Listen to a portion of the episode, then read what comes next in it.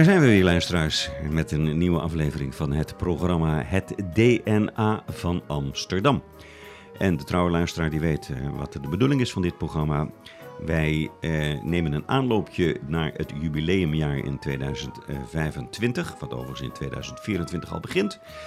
En dat doen wij met, uh, met allerlei informatie over dat uh, jubileum, maar ook wat er allemaal in de stad gebeurt.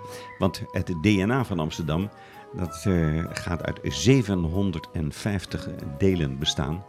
En ja, dat kan natuurlijk alle kanten op gaan. We hebben op de website dnaamsterdam.nl met 1a uh, hebben we alle rubrieken staan. Dus daar kunt u uh, uw hart ophalen wat dat betreft.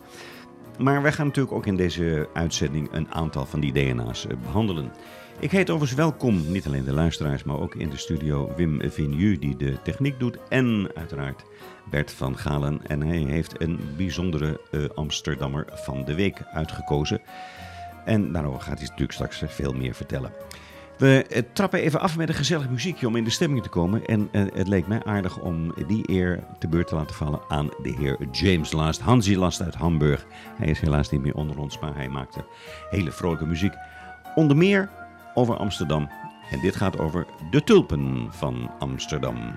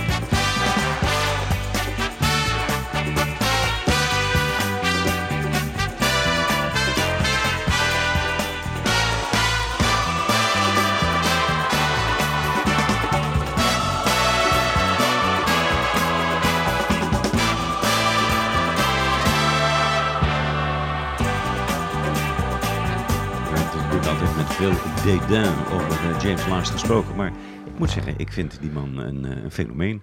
Gezellige muziekjes, uh, leuke arrangementen. En mensen worden daar heel blij van. En dat is ook de bedoeling, ook met dit programma. Want we gaan natuurlijk een aantal um, onderwerpen behandelen. Ook actuele onderwerpen in, in deze uitzending.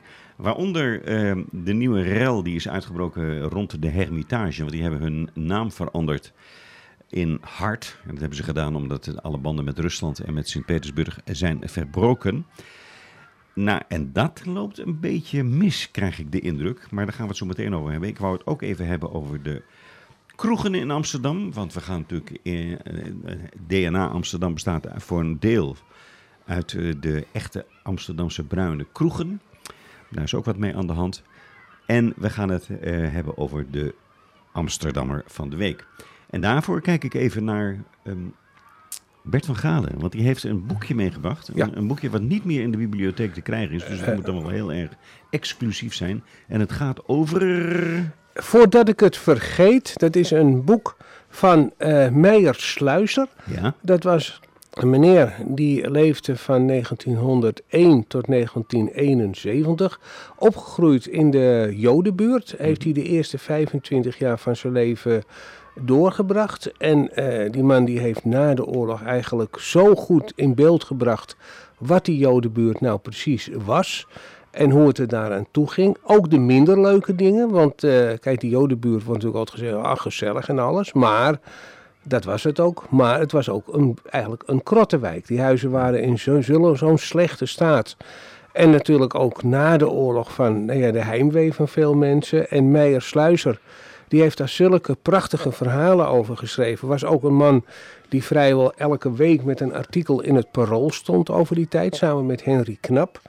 En ook zijn boeken hadden een voorwoord van minister-president Willem Drees. En het, het, boekje, het boek is ook uitgebracht trouwens bij het Parool, zie ik nou staan. Het Parool, de Nieuwe Pers. En het frappante is dat eigenlijk over de jodenvervolging, daar lees je nog heel veel over. Maar echt bijvoorbeeld de ooggetuigen van mensen die daarover geschreven hebben, dat is een beetje ondergesneld geraakt. En dat vind ik eigenlijk jammer. Hè? Want je zou zeggen, juist die ooggetuigen die weten het. En die Meijer Sluizer die gaat zo diep erin en die heeft ook een bepaald taalgebruik. Kijk, zoals bijvoorbeeld de tijd staat stil en wij reizen er langs van herinnering tot herinnering. Nou, zo moet u zich dat ongeveer voorstellen dat het eigenlijk het hele boek doorgaat.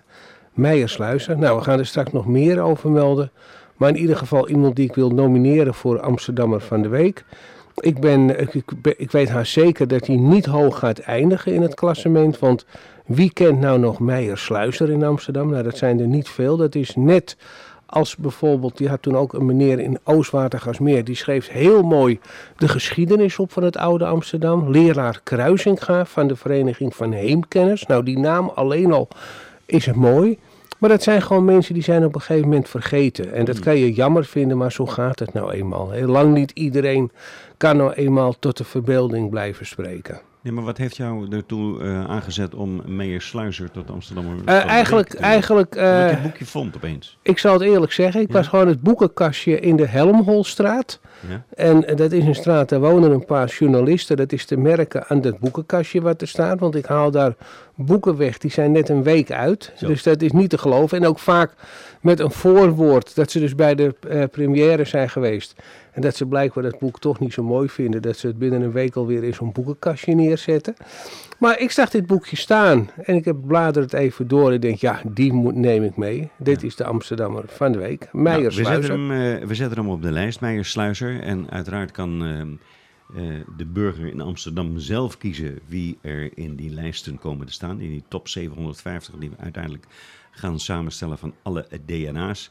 En inderdaad, ik denk niet dat Meijer Sluizer eh, veel kans Nee. maakt. Maar ik vind het een, eh, een origineel... eh, Frans, heb ik aan jou nog een vraag? Want oh. jij bent qua leeftijd toch ook een, eh, een respectabele leeftijd. Nou, dat is toch netjes en diplomatiek gezegd. dat kun je zeggen. Zegt de naam Henry Knap jou nog Nou iets? en of. Nou en of. Ik heb les van die man gehad. Is dat ook niet een man die helaas alweer vergeten is, terwijl hij heel veel Ja. gedaan heeft voor Ja. de stad? Nou, dat ben ik met je eens. Die zouden we, die zouden we ook... eh, eh, Zullen we hem gelijk ook in één adem noemen met Meijer Sluizer? Want die twee hebben elkaar gekend, schreven veel over dezelfde onderwerpen, zaten ook allebei bij het parool. Hij was chroniqueur, ja. En een, en een, een zeer opmerkelijk man. Hij, eh, hij heeft ook nog het een en ander eh, teweeggebracht in de stad. Dus daar moeten Harry Knap gaan we zeker ook op de lijst zetten. Dus hebben we nu al twee Amsterdammers van de week. Kijk. Ja, En dan is natuurlijk de vraag, wie, wie was Henry Knap? Nou, Henry Knap was een man die altijd keurig gekleed was. Hij had een, strikje. een strikje had hij om. Het was een man die eigenlijk een rubriek had met allerlei dingen die hij in de stad was tegengekomen. En dat waren soms hele kleine dingen. Bijvoorbeeld dan zat hij in de tram en dan had een verliefde meneer Die had bijvoorbeeld geschreven: Grietje, ik ben zo eh, verliefd op je. En dan, had hij daar, dan ging hij helemaal nadenken wie nou die meneer was geweest. Dan schreef hij daar een prachtig verhaal over. Maar het is ook de man achter de witte bedjes. Om eh, zieke Ah. kinderen, om die rond de feestdagen een hele mooie avond te bezorgen. Het En was een, hij was ook docent bij, hij was docent. bij het Instituut voor Perswetenschappen. En daar heb ik les van hem gehad. Het was ook een heer van stand. Het Zeker. was volgens mij niet een man die ervan gediend was om in de jaren zestig door leerlingen met jij te worden aangesproken. Nee, nee, nee. Daar was het niet de man naar. Het was echt een soort Olivier B. Bommel. En dat bedoel ik positief. Maar dan in mensen En Ze uitvoeren. hebben ook hele leuke boekjes. Waaronder eh, het boekje eh, Rijdt u ook zo auto? Ken, ken je dat nog? Is een bestseller toen ja, geweest. was een bestseller, ja. Harry Knap. Goed. Overigens, eh, die, eh, meneer Meijer sluit eh, naadloos aan bij het boek van de week... wat wij in deze uitzending gaan eh, behandelen. Daar hebben we het al een paar keer eerder over gehad. En nu is het dan eindelijk zover. Ja, er waren zelfs al luisteraars die dachten, die, die Frans van der Beek en die Bertie zitten op te scheppen. Die hebben dat boek helemaal niet. Nou, het ligt hier op die tafel. hebben al drie keer gezegd dat het kwam en drie keer kwam het, Het niet. ligt hier op tafel. Ik, ik heb het nu in mijn hand. Ik denk dat het nou 3,5 kilo weegt. Het is echt een monumentaal boek. Het is de Atlas van een bezette stad. Is een paar jaar geleden uitgekomen. Geschreven door Bianca Stichter. En eh, we gaan het daar zo meteen over hebben. Want het is werkelijk zeer de moeite waard om daar eh, veel aandacht aan te besteden. Is dat weer tijd voor muziek? Want ik krijg een droge keel zo langzamerhand van al dat eh, gepraat. We kijken even naar Wim. Wat gaan we draaien? Oh ja, daar wil ik nog even iets over zeggen over de, over de muziek in dit programma. Dat heeft ook een thema. Er zijn Amsterdam Michelt van de pleinen. Mooie pleinen, lelijk pleinen. Museumplein bijvoorbeeld. eh, daar is niet iedereen zo van gecharmeerd. Ook de Dam, heb ik begrepen, eh, staat ter discussie. Maar er zijn pleinen die tot de verbeelding spreken, waaronder het, uiteraard het Rembrandtsplein en het Leidseplein. Ehm, daar zijn liedjes over geschreven en eh, die gaan we draaien. Maar eerst geven wij het woord, althans de microfoon, aan Robert Long. Klopt dat? Met het Torbekkenplein. Dat is een nogal dramatisch nummer over een ontmoeting op het Torbekkenplein. Oh, Gregory. We Oh, Gregory. Nou, dan, gaan, dan doen we Gregory. Dan houdt u nu nog even het goed, Torbekkenplein. Schitterend emotioneel nummer. Maar eh, eh, Gregory mag zeker niet ontbreken. Alleen, dat gaat niet over een plein. Ik weet alleen niet waar het wel over gaat. Ik weet alleen, nee, het punt is namelijk, die, die, de titel is Amsterdam. En als je eh, het nummer beluistert, het is een heel lekker nummer, daar niet van. Dan denk je, eh, wat heeft dat met Amsterdam te maken? Maar oordeel zelf, we gaan er nu naar luisteren. Dit eh, is Gregory Allen Isakov. Het nummer Amsterdam.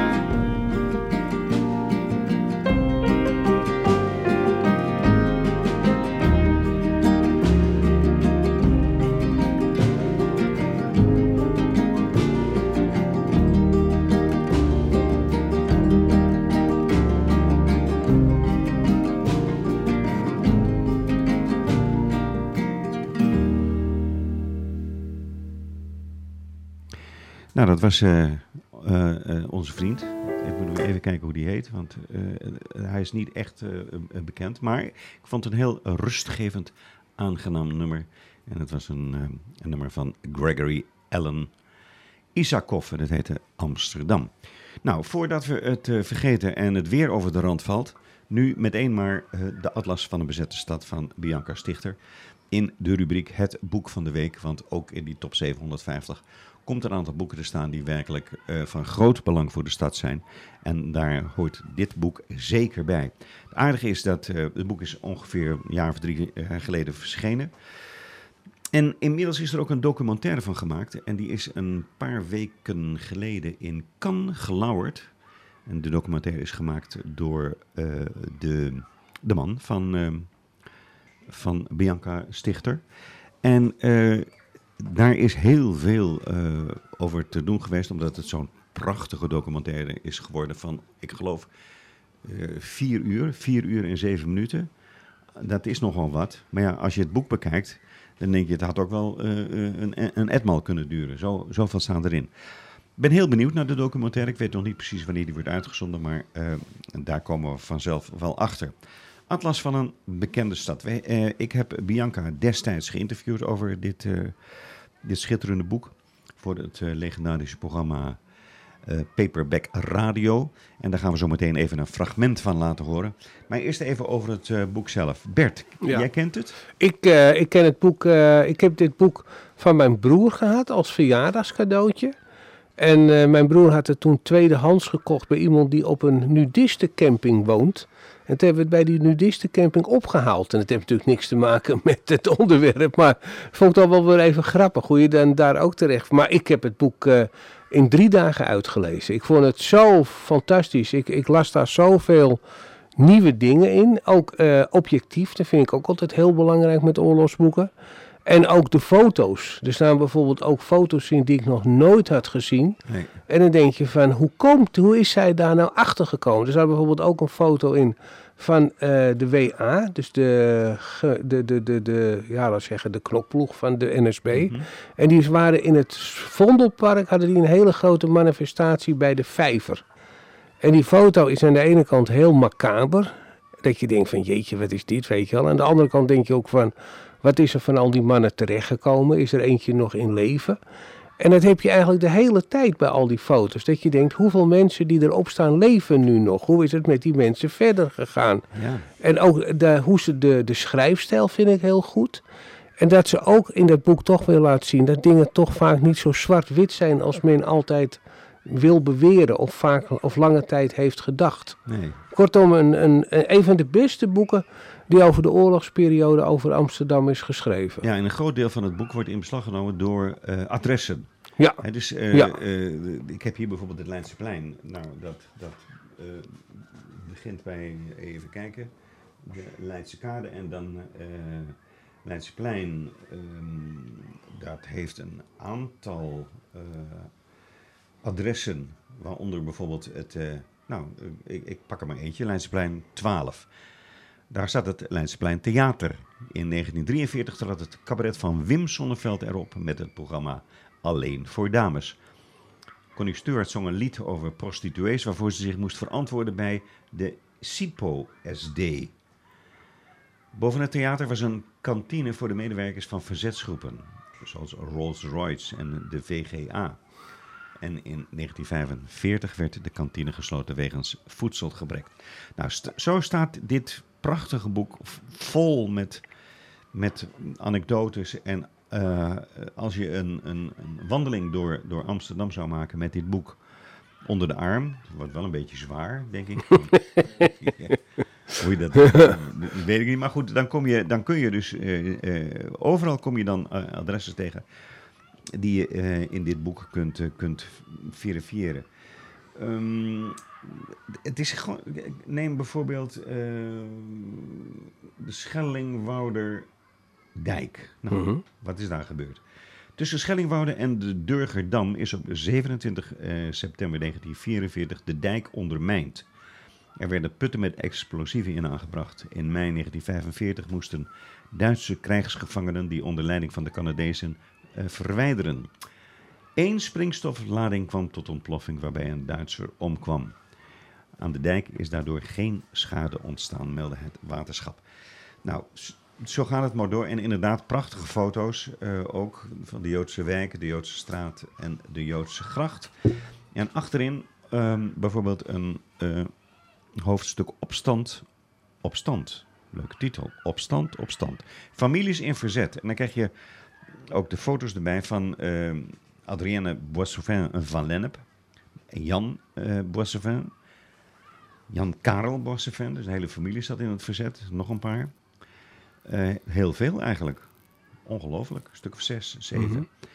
Ehm, maar ook Gijsbert van Hal, de latere burgemeester.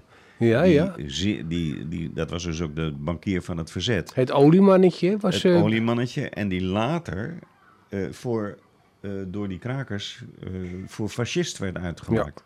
En dat vond ik buitengewoon pijnlijk. Want dat had die man eh, absoluut niet verdiend. mhm. En uiteraard eh, Gerrit-Jan van der Veen. Weet je overigens dat er, eh, als je met de tram, de lijn 5, eh, door de stad rijdt... dan kom je langs de Gerrit van der Veenstraat. Toen de Euterperstraat. Toen uit Herpenstraat, daar zat de, de SD geloof ik, Ja. in, in, in de school daar. Ehm, maar er zijn verschillende bordjes. Eentje staat er Gerrit-Jan van der Veen en de andere is Gerrit van der Veen. En hoe dat kan, dat moeten wij nog eens een keer gaan uitzoeken. Mhm. Hoe dan ook, ehm, het boek. Ja, maar even over die, die verbanden met familie, hè, wat Ja. daar bijvoorbeeld ook in het boek staat.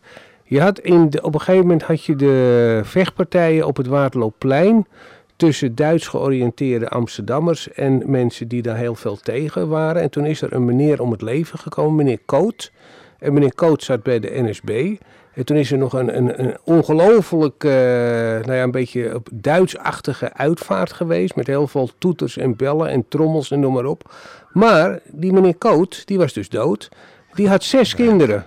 Die had zes kinderen. Ja. En twee daarvan die zijn in het Engelse leger actief geworden. Aha. Twee daarvan zijn naar het Oostfront gegaan.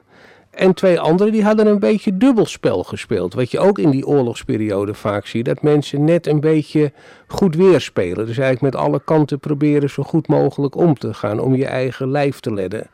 Valt op zich, is dat helemaal niet zo vreemd. Dat zou je in deze tijd ook hebben. Maar ik vind het de kracht van deze schrijfster. Dat ze dit zo mooi weet vast te leggen allemaal. Ik denk dat het, het, eh, het, het een van de beste, zo niet het allerbeste Ja. boek is... eh, wat ooit Ja. verschenen is over de, Ja. over de Tweede Wereldoorlog in Amsterdam. Ja, het enige wat ik, wat ik eh, commercieel gezien jammer vind, dit boek is zo groot.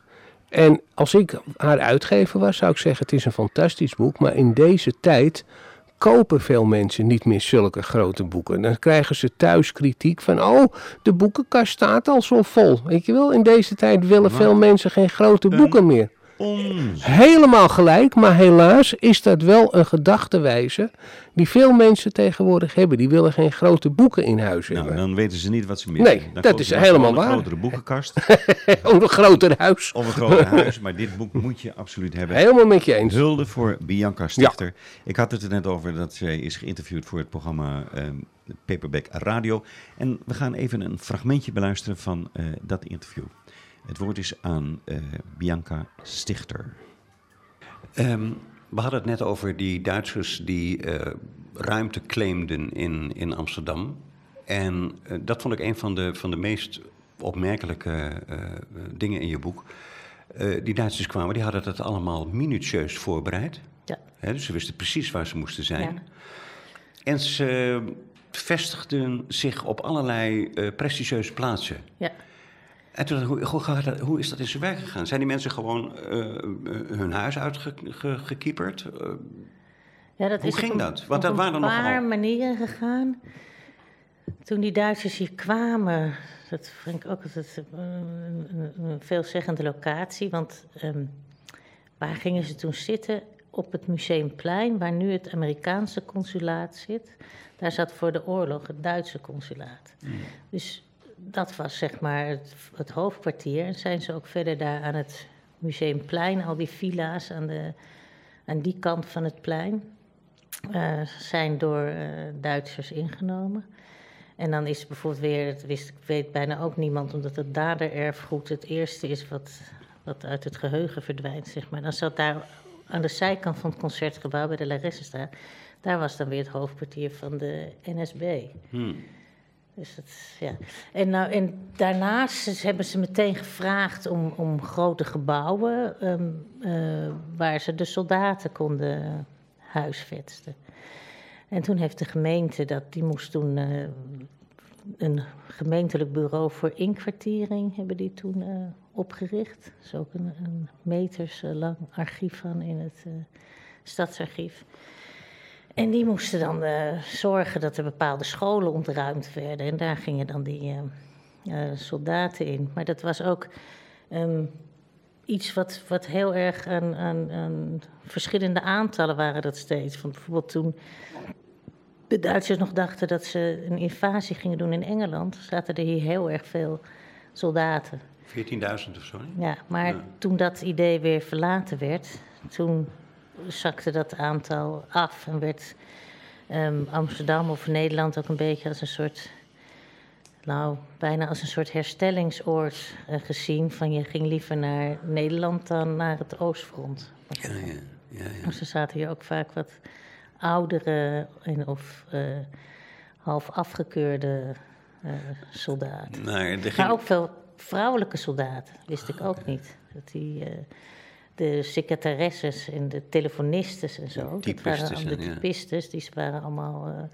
vrouwen die grijze muizen werden genoemd. En die zaten dan ook bijvoorbeeld uh, Huizen Lydia, daar bij het eh Rolf Rolf Hartplein, ja. daar zaten die. En in het nieuwe huis daar boven de bibliotheek ook, volgens mij. In Hotel Polen op het Rokin. Afgebrand. Ja, toen nog niet, maar het was Nee. wel, het heette dus Hotel Polen, maar het moest ook zijn naam veranderen in de oorlog, want Polen bestond niet meer. Ach, was natuurlijk-. Ja, dus dat soort Ja, maar ook, ook zelfs de verkeersborden eh, Ja. met stop Ja. moest worden veranderd in in halt. ja, Want stop een was te Engels. Ja, precies. Ja. Ja. Ja. Nou ja, over ges- Ja. eh, gesproken, nietwaar? Maar je schrijft ook dat 500 officieren aan de oostkant van het Vondelpark eh, werden gehuisvest. Toen dacht ik, hoe is dat dan in zijn werk gegaan? We, eh, Nou ja, twee, je had twee terecht? verschillende dingen. Je had ehm, eh, een huis of een gebouw kon gevorderd zijn. Dat betekende dat het echt helemaal ontruimd moest zijn en dat, die, en dat het helemaal ingepikt werd. Of het werd, er was inkwartiering. En dan had er dus zeg maar een officier een kamer bij, ehm, bij mensen thuis. En ook in heel veel eh, pensions en hotels. Want anders dan de meeste mensen misschien denken, daar werd ook door betaald. Ze Door Duitse- huur. Ja, door de Duitse leger en de Duitse instanties.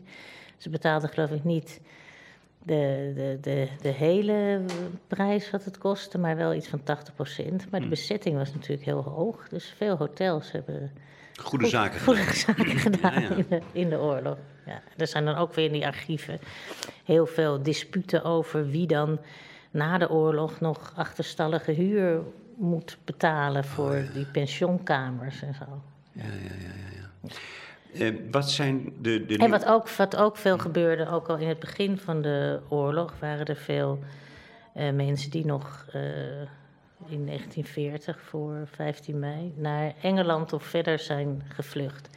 En dat waren dan de huizen vaak ook van, van Joden die nog gevlucht waren. En die werden dan bijvoorbeeld ook door die Duitsers eh, ingepikt. En dan ging het eh, meubilair ging ook naar een speciale loods of speciaal... eh, Ja, soms werd dat dan, bleef dat gewoon staan en dat werd dan gebruikt. Bijvoorbeeld Zijs Inkwart, die had in, in zijn Amsterdamse optrekje op de Laressenstraat... was van een Joodse meneer Philipszoon die naar Engeland was eh, gevlucht. maar die spullen die geroofd werden van de Joden, die werden... Ja, dat in- was, zeg maar, dat was zeg maar in 1940 ging dat zo. En later, in, in, toen de deportaties begonnen, zijn ze ook heel veel in, in mooie huizen van eh, in, in, in Zuid, in villa's en zo, zijn ook eh, mensen gaan zitten. En ook veel van die jodenjagers die vaak niet uit de bovenlaag van de bevolking afkomstig waren, maar juist uit de onderlaag. Die ver- verhuisden dan van een klein woningje in Amsterdam-West of in de Pijp. eh, gingen die opeens in de rivierenbuurt of in de Beethovenbuurt Ja, eh, nou ja, dat- wonen. dat- Dat, dat- is, dat is heel veel gebeurd en dat heb ik allemaal van, zeg maar, van de jodenjagers die of tot levenslang of ter dood veroordeeld waren, ben ik dat allemaal in dat stadsarchief op gaan zoeken. Zijn die verhuisd in 1942 en 1943? Nou, ja, die is verhuisd. En dan kan je dat huis weer opzoeken op het Joods monument, kijken of daar inderdaad een Joodse familie woont. En ja, dan weet je in de meeste gevallen wel hoe laat het is. Ja. Was je heel opgelucht toen het boek klaar was? Nee. nee, want er zijn natuurlijk, daarna heb ik natuurlijk toch ook weer dingen gevonden of mensen Ach, me ja, verteld hebben waarvan je denkt, Had er ook Hè? nog in gemoeten? hè, dat moet er eigenlijk ook nog in. Nou, je schrijft ook, eh, eh, eh, je kunt, of dat heb je geloof ik in een interview gezegd, dat je naar aanleiding van dit boek du- nog duizend boeken Ja. en duizend films zou ja, kunnen zeker, maken. want er zijn natuurlijk, ik heb vaak geschreven een heel kort stukje. En soms is dat een samenvatting. Ik heb natuurlijk ook heel veel uit al bestaande literatuur kunnen halen. Dus dan is het zo'n stukje een korte samenvatting van een bestaand boek. Maar heel vaak is het ook dat er nog niet een boek over is. En dat zou best nog eh, geschreven kunnen worden. Ja. En dat gaat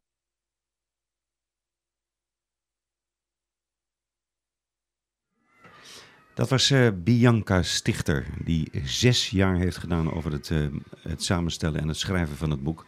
Waarvoor alleen maar hulde. Nou, ik heb het al gezegd, we gaan eh, in dit, deze uitzending, een, eh, qua muziek, is het thema pleinen. Nou, welk plein zou niet, nou het beste aansluiten bij het interview wat we net hebben gehoord met Bianca Stichter? Dat is uiteraard het Leidseplein en de lichtjes die na de oorlog weer zijn gaan branden.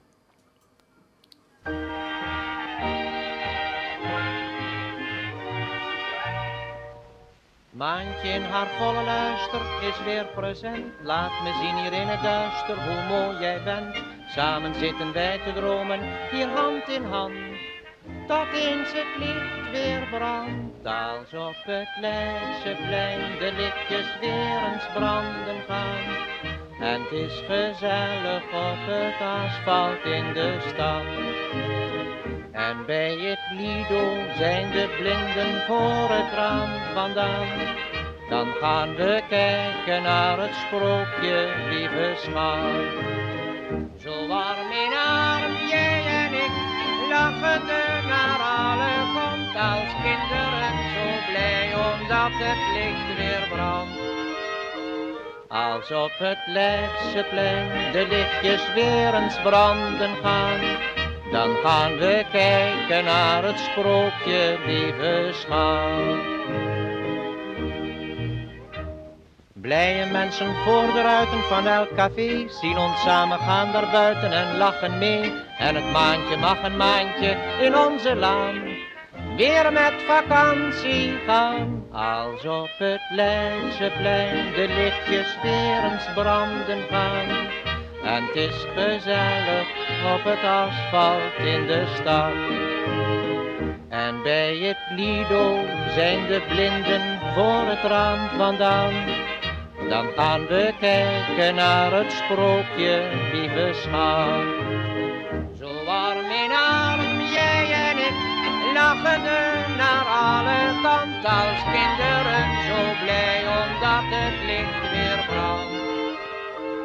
Als op het Leidseplein de lichtjes weer eens branden gaan, dan gaan we kijken naar het sprookje, lieve schat.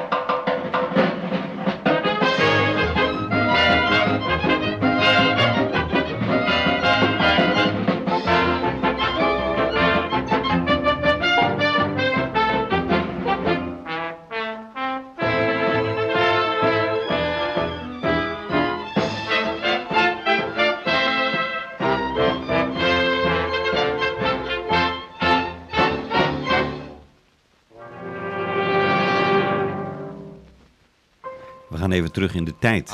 Het toen lichtjes op het eh, Leidseplein weer gingen branden. Gezongen door eh, eh, Willy Walden en geschreven door, eh, dat weet jij eh, Bert, Ja, door eh, Jacques van Tol. En Jacques Jacques, van van Tol, dat was eh, natuurlijk een hele merkwaardige man. Aan de ene kant was hij eh, in de oorlog was hij zwaar eh, nationaal socialist. En hij had ook een cabaret En op de zondag op de radio uit Paulus de Ruiter. Eh, nou, dat was, het, het, het- dat was zo antisemitisch dat zelfs de Duitsers daar wel eens vraagtekens bij hadden. En aan de andere kant schrijft dezezelfde man dan ook dit lied. Waarvan iedereen wist van, hé, hey, het Leidseplein, er moesten dus de lichtjes uit vanwege de verduistering, vanwege de oorlog. En daar zou je niet verwachten dat zo'n man dan eigenlijk zo'n verzetslied schrijft. Het is een heel dubbel iets. En dat zijn natuurlijk eh, hele interessante mensen, hè, die dan aan de ene kant zo dubbel zijn. En, en ja, dit is gewoon zo. En die Willy Walde, die moet dat ook geweten hebben wie dit lied geschreven heeft. Dat Ja, moet hij geweten toch- hebben. dan Dat moet... toch, denk ik, de, de, de tekst prevaleren boven... eh, Ja, nou ja, weet je, dat is natuurlijk altijd het grote probleem. Hè. Moet je nou als artiest, moet je je ook bezighouden met degene die nou het liedje geschreven heeft? Weet je, dat is natuurlijk altijd heel moeilijk. Dan zou je dus op een gegeven moment, als iemand heel onaardig is, maar die de mooiste liedjes zingt, dat je het niet brengt. En een heel aardig iemand die door en door goed is, dan zou je en die de liedjes minder zijn. Weet je, ik denk dat blijft altijd een heel moeilijk gebied waarin je je dan begeeft. ja, deze, deze Van Tol was de vader van eh, Eh Jacques van, nee, van Tol Hansen. Tol Hansen. En ja. die is helaas maar 62 geworden. Ja. En, en een ondergewaardeerde artiest met zulke fantastische teksten. En ook duidelijk bij elk lied van Tol Hansen merk je dat hij geïnspireerd was door zijn vader. En, en ook een, ook een, maar het was geen Amsterdammer, want ik heb het Ja, hij woonde in nagekeken. Noord-Holland. Hij woonde in Bergen en hij heeft, daarvoor is hij in Bussum opgegroeid. Dus geen enkele link. Ja, de enige link met Amsterdam was natuurlijk de, de, de, nou ja, het nationale Amsterdamse volkslied Big City. Big City, ja. Maar dat gaan we nu niet draaien. Dat hebben we geloof ik al een keer gedaan. En dat zal ook nog wel eens een keer gebeuren in de navolgende uitzendingen in de aanloop naar 750 jaar Amsterdam. Goed, hoe dan ook, eh, de atlas van een bezette stad van Bianca Stichter staat in de top 750 die in dat jubileumjaar zal gaan verschijnen. Dat staat nu wel vast. Goed, dan wat hebben we? We, hadden even aangekondigd dat we het zouden hebben over de Hermitage. Dat is eh, tamelijk actueel, want eh, de Hermitage heeft de naam veranderd op grond van het feit dat ze alle relaties met Rusland en Sint-Petersburg en de Hermitage al daar hebben verbroken. En toen dachten ze, kom, we gaan een, een nieuwe naam bedenken. Nou, daar wordt natuurlijk vreselijk over nagedacht. Er zullen waarschijnlijk ook weer eh, zwaar betaalde eh, commissies en adviesraden aan te pas zijn gekomen. Om uiteindelijk tot de conclusie te komen dat er maar één oplossing is. En dat is eh, de naam Hart. H en met een apostrofje. En in het beeldmerk, in het logo, zit dan een soort eh, eh, vervagend zonnetje. En dan ART, hart. Dus hermitage en kunst. eh, op zich wel aardig gevonden. Maar wat blijkt, ze hebben niet heel erg goed nagedacht. Want eh, op een gegeven moment eh, kwam er een, een Belgisch blad, een Belgisch kunstmagazine. En dat heet Hart. Nou zul je zeggen, ja, oké, dat is een museum en een magazine. Dat lijkt me niet zo'n zo'n groot probleem. Maar wat wel het probleem is, en ik heb het hier voor mijn neus, het is inderdaad verbijsterend. Het lettertype van eh, beide, dus zowel van eh, Hart, voormalig Hermitage, en Hart, het Belgische eh, magazine, is identiek. Nou ja, nu zijn de, nu zijn de poppen aan het dansen natuurlijk.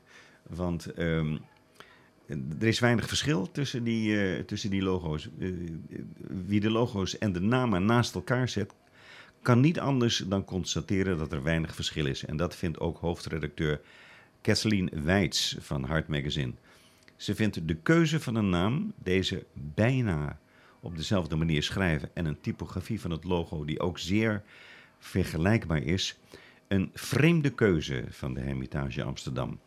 Ook schrijft ze contact hebben opgenomen met het museum, maar daar geven ze niet thuis. Want buiten een zeer vriendelijke receptioniste staat niemand ons te woord. Nou, dat getuigt van een arrogantie die absoluut moet worden afgestraft. En dat zal ook wel gebeuren, want ik denk dat deze Belgen het eh, er niet bij laten zitten en zeggen: ja, hallo, eh, er zijn grenzen. Dat is natuurlijk een heel groot probleem voor de, voor, voor, voor de voormalige hermitage. Want eh, er is met heel veel bombardie is dit aangekondigd. Grote artikelen in de kranten en een, presentatie met, met allerlei toeters en bellen. En dan deze blamage, want zo mag je het toch wel noemen. Vind Ja. ik. Nou ja, en vooral ook omdat tegenwoordig is er eigenlijk, er zijn programma's, als jij een nieuw logo bedenkt en je zet het op verschillende sites, dan kan je eigenlijk al min of meer controleren of dat al bestaat. Dat is dus Ja. ook niet gebeurd. Nee, dat is heel... Maar, ik, maar wat ik trouwens ook helemaal niet begrijp, hè, tuurlijk, ik, ik begrijp dat als je op een gegeven moment oorlog hebt met Rusland, dat je dan de contacten bevriest.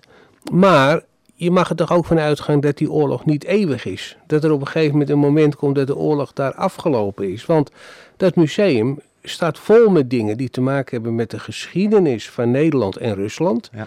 En wat doet Nederland met die spullen? Moeten we, ik neem aan dat het niet de bedoeling is dat wij Russische spullen gaan inpikken, want dan maken we ons ook schuldig aan Nee, rare je streken. hetzelfde met alle Dus, ja, precies. eh, En het is natuurlijk, je moet altijd politiek en oorlog en aan de andere kant cultuur en, en eeuwenlange samenwerking. Moet je niet als oud vuil eh, aan de kant zetten. Dus ik denk van het is weer zo jammer. Waarom zegt men nou niet gewoon van we gaan die naam weer gebruiken. moment dat de oorlog daar afgelopen is. Waarom doet men dat? Dat begrijp ik niet. Dat, is, dat vind ik zo raar. Dat je nu zegt van nou, we nodigen niet Poetin. uit. Nee, logisch. Hè, die zou ook trouwens niet, niet komen. Maar waarom nou weer gelijk een nieuwe naam? Waarom niet gewoon een beetje realist zijn? Ja. Aan elke oorlog komt gelukkig een eind. En dat zal ook in dit geval weer... eh, ja, Ooit een keer gebeuren. Ooit, ooit. En dat kan zijn volgende week. Dat kan zijn over nou, vijf volgende week jaar. lijkt me onwaarschijnlijk. Maar Nou ja, je zag het afgelopen weekend met de Wagner-groep en alles, hoe merkwaardig dat allemaal ging. Dus ja, ik, ik vind het weer een, een, een paniekvoetbal. Maar ja, Nou, wie- eerst moet deze kwestie worden opgelost, want volgens Wijts, dat is de, de hoofdredacteur van, van het Belgische blad, Hart, ehm, gebruikt het magazine dat logo al eh, sinds 2019. En volgens haar hebben de Hermitage en de merkenbureaus hun huiswerk niet goed gemaakt. en Bas Kist van het merkenbureau Cheever zegt dat als Hart Magazine kans wil maken bij een eventuele rechtszaak, er veel van afhangt of het magazine de merknaam heeft geregistreerd. Anders heb je wel een lastig verhaal, zegt hij. Je bent als merk alleen maar beschermd als je het registreert. Dus een goede tip voor iedereen die ehm, een, een naam of een logo wil eh, beschermen. Je kunt dan wel zeggen dat de ander te kwader trouw handelt, maar dat moet je dan wel bewijzen. Dus ehm, het laatste woord is hier nog niet over gesproken. En de, de degens worden gekruist en we zullen kijken hoe dit afloopt. Maar vooralsnog eh, is het eh, de Hermitage eh, aan te rekenen dat ze nogal slordig eh, hebben gehandeld. En ik denk, Bert, dat je hebt gelijk, want hart, hart als naam voor een museum. dat is toch eh, Ik bij Hart denk ik eerder aan een soort zen-bijeenkomst. Ja, Een beetje ik- mindfulness, het is- weet je is nogal gekunsteld, vind ik. Hart, Het- hart. Ik heb daar Ja. niks mee. En de Hermitage is natuurlijk... Ja, eh, de- de- de- dat is het grootste museum. Een van de grootste musea ter, ter wereld. Het is eigenlijk Precies. zeer indrukwekkend. Ja. En eh, dat je dat dan... ehm, dat je daar een streep door haalt. En hard gaat worden. Nou, ik heb er een Hmm. hard hoofd in, laat ik het zo zeggen. We gaan een plaatje draaien. Ik had het al gezegd, we gaan... eh, het thema wat de muziek betreft zijn pleinen. Nou, één plein hebben we al gehad. Dat was het Leidseplein, waar de lichtjes weer gaan branden. En nu hebben we een plein waar zich een nogal eh, een dramatische, maar toch ook wel romantische... Mag ik even, even doorgaan met de punt? Dankjewel. Eh, enthousiaste fans, kun je ze niet kwalijk nemen. hier Hele enthousiaste fans. Eh, De beveiliging moet even ingrijpen, want eh, dit kan zo niet. Nee, waar had ik het over? De, het, het, het, het, het nogal emotionele en dramatische nummer van een ontmoeting op het Rembrandtsplein. En dat wordt bezongen door Robert Long.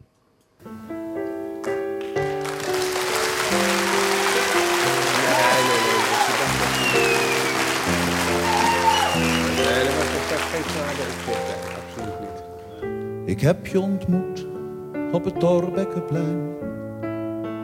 Je wachtte op iets blijkbaar, stond er voor niets blijkbaar. Je leek zo ontroostbaar en eenzaam te zijn. We keken en wachten wat, praten en lachten wat. Toen ik je vroeg, ga je mee? Zei je fijn en miste je laatste trein.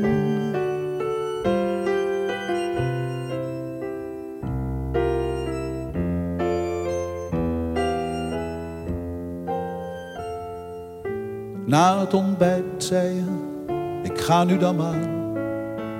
Het was heel erg fijn bij jou, dag. En ik bel je gauw. Uren nog rook ik de geur van je haar. Ik lachte en floot die dag. God, ik genoot die dag. Ik voelde me beter dan sedert een jaar. Totdat ik je zag met haar.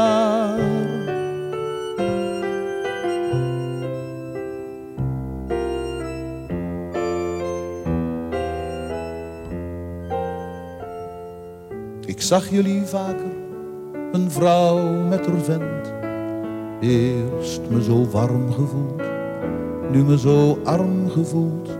Ook je adres was me toen niet bekend. Eensklaps, daar belde je, huilend vertelde je dat je soms vreselijk moedeloos bent. En dat je daar nooit aan went.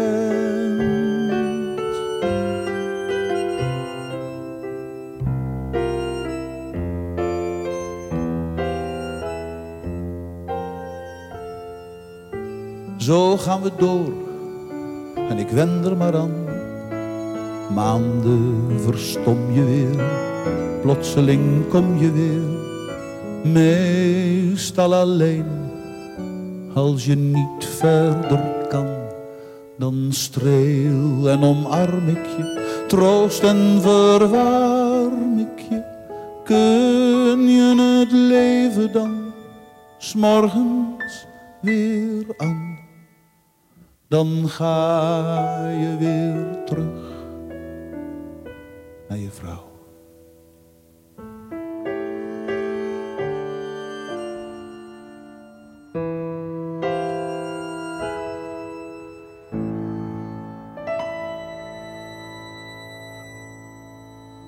Toch bijna tranen van in je ogen. Dat was van dat eerste album, nodig gemist, deze, deze man. Met- met- Het was hij, eh, geen Amsterdam, helaas. Nee, hij, hij trad er wel op, maar nooit gewoond. Of, woonde in eh, Utrecht, meen ik. eh, Met de Unit Gloria. Ja, Grote ja, ja, ja, successen. Goed, hij komt dus niet in de top 750. Eh, wel een aantal kroegen. Ik denk een stuk of 30. eh, want eh, dat is toch wel een van de meest attractieve DNA's van Amsterdam. Eh, daar zouden we het nog even over gaan hebben. Want eh, de kroeg is, de Amsterdamse kroeg is in gevaar. Hè? Eh, Ja. Dus er komen allemaal van die hippe tentjes. En die verdrijven de kroegen met de Persische tapijtjes. Waar nog gaten van peuken in zitten die in, in, in destijds zijn achtergelaten. En er, staat, er staat nu in het Parool een, een, een aardig artikel.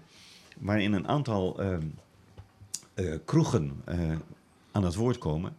En eh, daarin wordt ook gepleit voor het behoud van, eh, van deze cultuur. Want dat, dat, dat mag je wel zeggen dat het een, eh, een kroegencultuur is. Bijvoorbeeld Café Slijterijn Oosterling. Die eh, vindt dat je van dat huiskamergevoel moet afblijven. Dat is Paul Verbund overigens die dat zegt. Ehm, Verbund is eh, weggetrokken uit Tilburg, een bekende naam daar. Want hij had daar een wijnwinkel. En nu runt hij onder meer de delicatessenwinkel Chez Paul in de Hemoniestraat. En hij zegt, mijn vrouw en ik zijn negen jaar, Amsterdam, jaar geleden naar Amsterdam verhuisd. En we kwamen regelmatig tijdens de avondwandeling in Oosterling terecht. En het gerucht dat het te koop stond, eh, ging al jaren aan. Als liefhebber was ik bang dat een andere exploitant, bijvoorbeeld zo'n grote horecagroep die al 24 zaken heeft, de zaak zou overnemen en dat de hele identiteit van het café verloren zou gaan. Nou, eh, deze, eh, hoe heet hij nou weer? Eh, Paul Verbund, die heeft dat in ieder geval eh, voorkomen. Hij zegt, de gasten veranderen, daar moet je ook wel in meegaan. We hebben dit jaar nog, nog niet gedaan, maar we serveren nu elke vrijdag wijn met oesters voor 12,50. Nou, dat zou je in een bruine kroeg niet echt verwachten, maar je eerder op een, eh, een kopstootje eh, rekent aan de bar. Dan hebben we Café Chris. Eh, daar is heel veel om te doen geweest, omdat de eigenaar Henk, die overleed eh, vlak nadat hij het had overgedaan aan eh, Timo van Kempen. had een hartaanval gekregen en eh, ja, dat was natuurlijk eh, dramatisch, want eh, er mocht nou niks veranderd worden in dat café. En dat is ook maar eh, goed, want ehm, kijken, wat was eh, de aanpassing die wel wordt eh, gedaan, is dat er geen salmiak meer wordt verkocht. Eh, de jonge garde drinkt namelijk ook jenever. Eh, en als je een klik hebt, zegt, eh, kijken, Timos van Kempen, als je een klik hebt, dan moet je niet rekenen op een klik met het café bedoel ik, dan moet je niet rekenen op wifi, want er wordt toch al te weinig geluld met elkaar in het normale leven. En of het nou toeristen zijn of niet, leren elkaar een beetje kennen. Dat is veel leuker. Dat was eh, Café Crifs. Er staan er nog een paar in, maar ik wou nog even afsluiten met Café De Druif. Want daarover zegt, ja, een prachtig café, zegt Jasper Gottlieb. Wij serveren ook een goedkoop glas wijn en leverworst. De kleedjes zijn wel van de tafels gehaald. Er is flink schoongemaakt, maar die jeneverpomp wordt nog gebruikt. Daar schenken we druivenjenever uit van bevriende stokers, zegt eh, deze Jasper. En sinds maart is hij een van de vier eigenaren van Café de Druif. Maar dat café Karpershoek naar de kroon steekt als oudste kroeg van Amsterdam. En eh, zo gaat het verhaal dat in de, in de voormalige le- likeurstokerij al in 1585 de deuren opende eh, voor de gasten. Nou, of dat zo is, daar is nog gedegen onderzoek voor nodig. Hoe dan ook, even aandacht voor eh, de kroegencultuur in Amsterdam. Heel erg belangrijk bij de, het samenstellen van de top 750. En eh, we komen al in de richting van het sluitingsuur van dit eh, programma. En we hadden nog wat liedjes over eh, pleinen beloofd. Dus daar gaan we nu, die belofte gaan we nu inlossen. We hebben Willy Alberti klaarstaan, als het goed is. En dat gaat dan dit keer over het Rembrandtsplein. Willy, ga.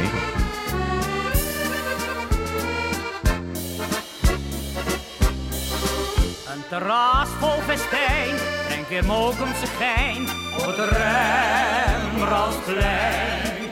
Met een pils in de zon bij een accordeon op het Rembrandtplein. Waar je zorgen voor even verdwijnen en de zon in je hart weer gaat schijnen. Tussen het groen van het gras op het mooie terras van ons Rembrandtplein. Het plein met zijn rijke historie van liedjes, tradities en glorie. Waar Mokum bij avond Parijs even lijkt, is nu weer een stukje verrijkt. Een terras vol festijn brengt weer Mokumse gein op het Rembrandtsplein. Met een pils in de zon bij een accordeon op het Rembrandtsplein. Even verdwijnen en de zon in je hart weer gaat schijnen. Tussen het groen van het gras op het mooie terras van ons Rembrandtsplein. Aan Rembrandt zijn voeten drinkt ieder zijn glas witte wijn, bier of cider. En uit de cafés klinkt een Mokens refrein. Maar in Amsterdam moet je zijn. Een terras vol festijn brengt weer Mokense gein op het Rembrandtsplein. Met een pils in de zon bij een accordeon op het Rembrandtsplein. Waar je zorgen voor even verdwijnen en de zon in je hart weer gaat schijnen. Tussen het groen van het gras op het mooie terras van ons Rembrandtsplein.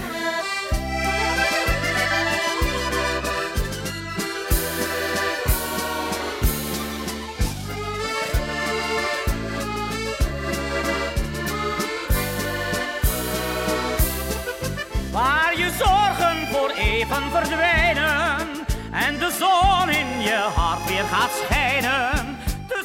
Willy Alberti, een Amsterdamser wordt het niet, zou je bijna zeggen.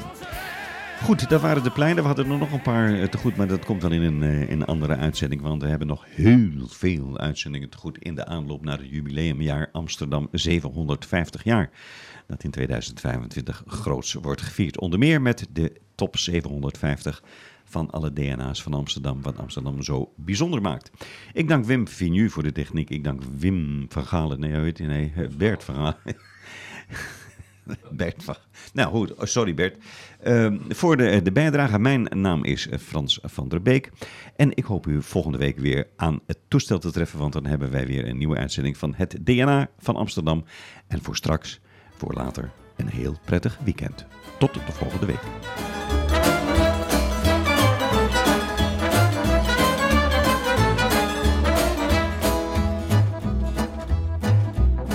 Наглый пастор или равин, Бог и царь и господин, Утихонив горликом, Суждено ходить пешком. Бьешься рыбою об лед, День за днем, за годом год. Знает каждый идиот, Наглость города берет. Я ди ди ди ди ди дай ба ди ди ди дай я ба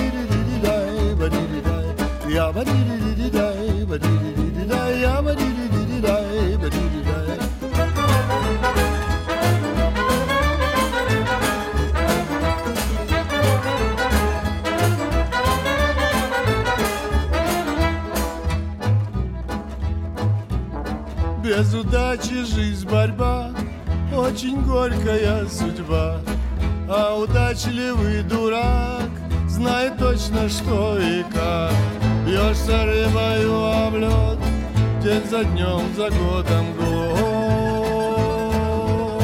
Знает каждый идиот, наглость города берет. Я ба ди ди ди дай, ба ди ди ди дай, я ба ди ди ди дай, ба ди ди дай. Я ба ди ди ди ди дай,